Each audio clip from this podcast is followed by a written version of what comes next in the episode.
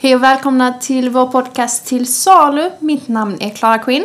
Jag heter Rutanna Nilsson. Och det här är då vår nystartade podcast om sexhandel här i Europa. Ja, vi, i denna podden kommer vi då såklart gå igenom vad sexhandel är samt informera andra om vad man kan göra själv.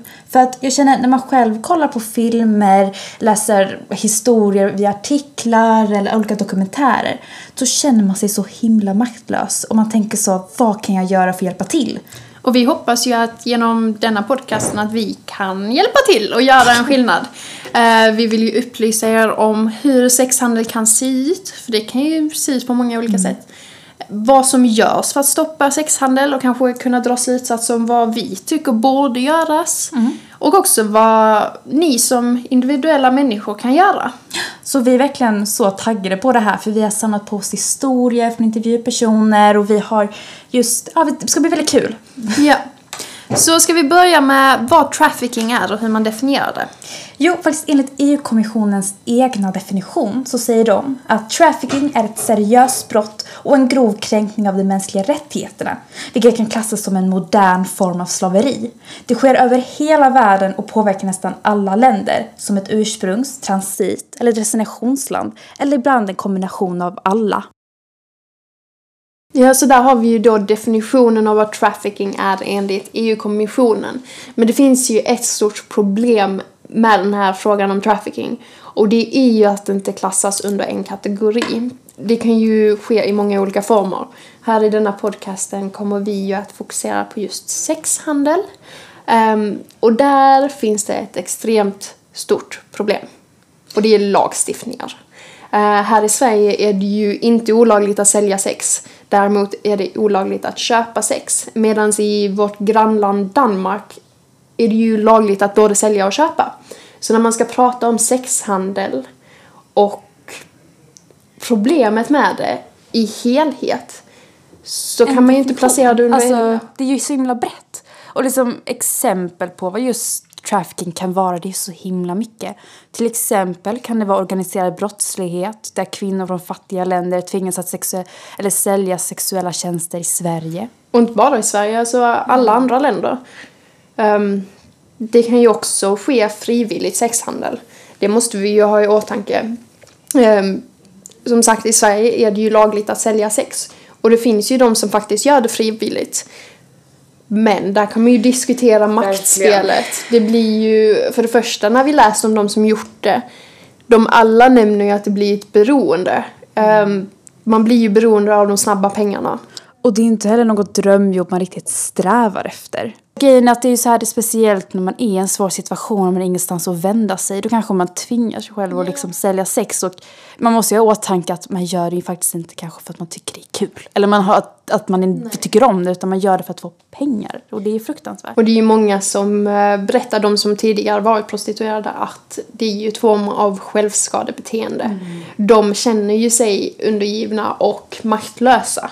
Och de gör ju detta för att de inte mår bra. De gör det för att de inte mår bra, för att de behöver få snabba pengar och allt det. Sen såklart måste vi ha i åtanke att vissa kanske tycker om det. Eh, vissa kanske trivs och tycker att ja men det här är ett bra jobb. Men majoriteten har det ju inte så. Exakt. Och en annan form av just trafficking och sexhandel kan till exempel vara att medborgare från land utanför EU som till exempel kan vara papperslösa migranter som utnyttjas och exploateras i olika fångar och tvångsarbeten.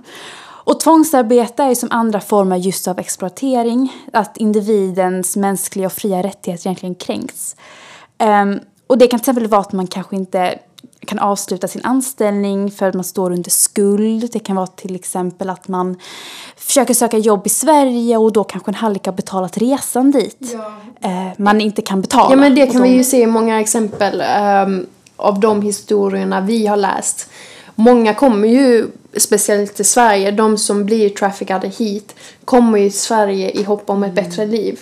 De tror ju inte att de kommer utnyttjas på detta sättet. Och sen kommer de hit så har de en hallick som har hjälpt dem hit. Som de helt plötsligt står i skuld till. De har ju inget sätt att betala detta. De kanske inte kan språket. De har inget jobb.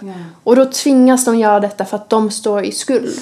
Ja, och sen så över till statistik lite då för att ni ska kunna få en eh, bredare vy av det och se hur vanligt det faktiskt är. Det förekommer ju mycket mer än vad man... Det är liksom sjuka siffror. Alltså man inser inte hur vanligt det är ens för man kollar på siffrorna och tänker alltså det är så himla... Så då enligt Eurostat, deras statistik mellan 2010 och 2012 beräknade man att 30 146 människor hade fallit offer för människohandel.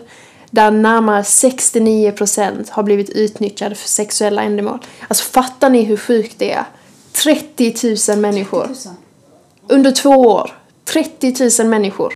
Och det här känns, och såklart vi får åtanke också att det finns ju ett enormt mörkertal. Ja. Alltså det här är kanske bara the tip of the iceberg. Man vet ju inte. De flesta åker ju inte fast. Och alla de kan man ju inte veta. Um, ja, sen så det här 69% som blivit utnyttjade för sexuella ändamål. Det är ju extremt stora siffror. Mm. Och utav dem var 95% kvinnor. Um, mycket av detta sker i form av pornografi. De tvingas att spela in porr. Alltså de tvingas spela in porr. De gör det inte frivilligt. Och sen så är det också det här med tvångsprostitution. De tvingas sälja sig själva. Och sen tvångsäktenskap. Ja. Det är ju något man inte talar mycket om. För att det är ju även folk från Sverige som Ja. tvingas hit till landet för att gifta sig. Så det kan ju ske i många olika former. Mm, och det vi måste också ha i åtanke det är just att människohandel är en sån himla stor industri idag. Man beräk, alltså enligt Brottsförebyggande rådet så beräknar man att det kostar mellan 5 till 9 biljoner dollar årligen. Och enligt FNs uppgifter om människohandel så utnyttjas de flesta av dem ehm, för, sexuella, eller för sexuella ändamål, som då prostitution som vi precis nämnde. Och det är ju alltså ännu en sån här extremt stor siffra, alltså 5-9 biljoner dollar. Alltså det är, ju, det är ju en av de största industrierna i världen. Och det är ju, det, det är ju den industrin som bryter mot de mänskliga rättigheterna mest. Mm, ja, och så du förstår verkligen hur vanligt det är också. Alltså att den, att den är så stor och att man kanske inte gör så mycket åt det heller, verkar det som. Nej, det är ju... Det här kanske är lite kontroversiellt att jag säger detta. Men när vi har undersökt det här ämnet så måste jag säga att jag känner mig lite besviken över att det görs så lite. För att detta bryter mot de mänskliga rättigheterna som vi värnar om så mycket. Alltså Sverige värnar ju jättemycket om de mänskliga rättigheterna. Och trots det gör vi inte mer. Ja, sen finns det ju de som inte... Alltså som tystar ner industrin också för att den just tar in så mycket pengar.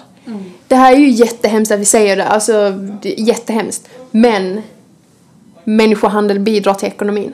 Ja. Jättemycket. Det man kan säga är att också att man ser ju människorna utifrån utbud och efterfrågan. Ja. Och det kommer ju fram så himla tydligt. Det kommer ju gå på mer på sen såklart. Men bara som att man ser ju människor som varor och livsgods. Och det är så sjukt. Alltså vi är människor, vi är inte varor. Vi är människor. Ja. Ja, sen över då till gemensamma nämnare för de alla olika formerna av trafficking. Vi har ju som sagt precis tagit upp att trafficking kan ske i så många olika former. Men om vi skulle definiera tre stycken gemensamma nämnare för dem så skulle det ett vara att det drabbar både individ och stat. Vi har ju precis tagit upp hur det drabbar stat ekonomiskt och så. Och sen quite obviously så påverkar det individen också när den utsätts för de här sakerna. Och två människor utsätts på ett ytterst cyniskt sätt av människor utan samvete. Människor ser andra som varor. Alltså de ser inte dem som människor, de har inget samvete. Jag, det här kommer jag ju aldrig förstå, att man inte kan må dåligt av att göra så här mot människor. Men i alla fall tillbaka till de här eh, gemensamma nämnarna. Tre, modern form av slaveri där individens mänskliga rättigheter hotas och kränks.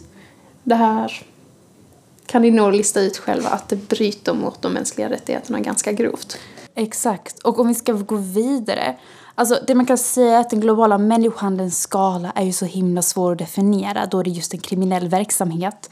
För kriminella organisationer sker såklart i den dolda naturen då siffror kan variera från just organisation till organisation. Men det man har kunnat sammanställa eh, kan vi då nämna nu att enligt UNODC så uppskattar man att människor som utsätts för människohandel globalt varje år är 2,45 miljoner. Och enligt Unicef beräkningar så är ungefär 1,2 miljoner av dem barn. Vilket barn! Alltså, 1,2 miljoner, det är, alltså det är mer än en tion- tiondel av Sveriges befolkning. som utsätts för människohandel. Det är som är barn som ses som varor. Det är Hur, hur fruktansvärt. kan man göra så mot barn? Alltså hur kan man ha mage att göra så mot barn? Jag förstår inte. Och det man kan säga är att cirka 800 000 förs via de internationella landsgränserna och förflyttas från land till land. Och både till och från EU estimerar man att hundratusentals, främst kvinnor och barn, transporteras och flyttas för en ändamål som kan antingen vara sexuellt eller så vidare. Så det är fruktansvärt. Ehm, Verkligen. och annars kan vi också säga att cirka 15 846 offer anmäldes i EU mellan 2013 och 2014. Varav 71% var kvinnor och flickor. Och vi som vi har nämnt tidigare gånger så finns det ju ett extremt mörkertal. Detta är ju bara de som anmälts. Ehm, så det är ju helt fruktansvärt. faktiskt. Ja, vi kan se att trafficking i Europa har ökat markant under de senaste åren. Alltså, siffrorna är ju sjuka som det är nu, men vi kan estimera att de kommer stiga. De kommer stiga, vilket är helt sjukt. Speciellt till och från Ryssland, Ukraina, Bulgarien och Rumänien ser man att industrin växer väldigt mycket. Och rekryteringen av offer sker främst i Central och Östeuropa. Och sedan flyttas de inom EU eller till utomstående länder eh, över internationella landsgränser som sagt. Och här ser man ju människorna som handelsvaror. De ser det inte som människor utan det är som pengar. De ser människor som pengar. Och deras värde bestäms ju utifrån utbud och efterfrågan. Ju fler människor som vill köpa sex, desto mer... Ökar det? Ja, det... Kapitalism. Nej, det är det inte alls. Förlåt. Så det var allt vi hade att säga i detta avsnittet. Det kommer ju mer sen. Men Ja. detta är ju bara en liten introduktion då. Kring liksom vad trafficking och sexhandel är för något. Och hur stort det är. Exakt. Ehm, så att vi hoppas att ni har tyckt att avsnittet har varit intressant. Ja, vi hoppas att vi kunnat väcka ert intresse lite och att ni kommer tillbaka och lyssnar på framtida avsnitt också. Ja. För det kommer komma mycket mer och jag hoppas att ni är lika taggade som vi. Ja, Tack, hej då! Hej då!